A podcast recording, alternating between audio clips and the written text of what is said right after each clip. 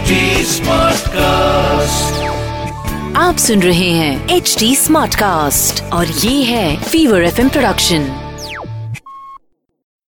मैं हूँ आपके साथ अनुराग पांडे चल रहा है पिक्चर पांडे।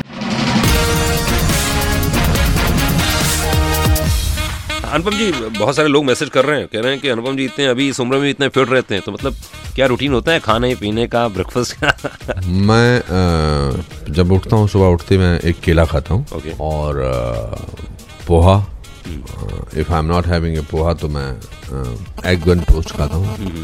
मैं एक बात बोलना चाहूँगा जितने लोग यहाँ मौजूद हैं अनुपम खैर साहब से हर मुलाकात में एक नई मुलाकात होती है और बहुत मज़ा आता है। तो अनुपम जी मतलब किन चीज़ों को लेकर आप बहुत सारे न्यू टैलेंट को आप बताते हैं कि ये करना चाहिए और क्या नहीं करना चाहिए? जब मैं एक्टर बनने यहाँ आया था तो मैं कभी स्ट्रगलिंग एक्टर्स के साथ बैठता ही नहीं था। क्योंकि बड़ा डिप्रेशन होता था। सब लोग कुछ ना कुछ बोलते थे अरे मैं पिछले सात साल से काम ढूंढ रहा हूँ। सात साल हो गए मुझे इस इंडस्ट्री में। कुछ नहीं होता है। तो मैं उठ के चला जाता था। या बोलते थे मैं बीस साल से काम कर रहा हूँ। तो तेरा what is your body of work it's better to be lonely in this city than to mix around with people who make you more lonelier by their own depression, by their own negativity.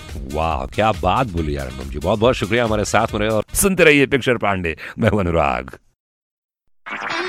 आप सुन रहे हैं H D smart cast और ये था fever F production H smart cast सुनते रहिए picture Pandey. मैं हूँ अनुराग।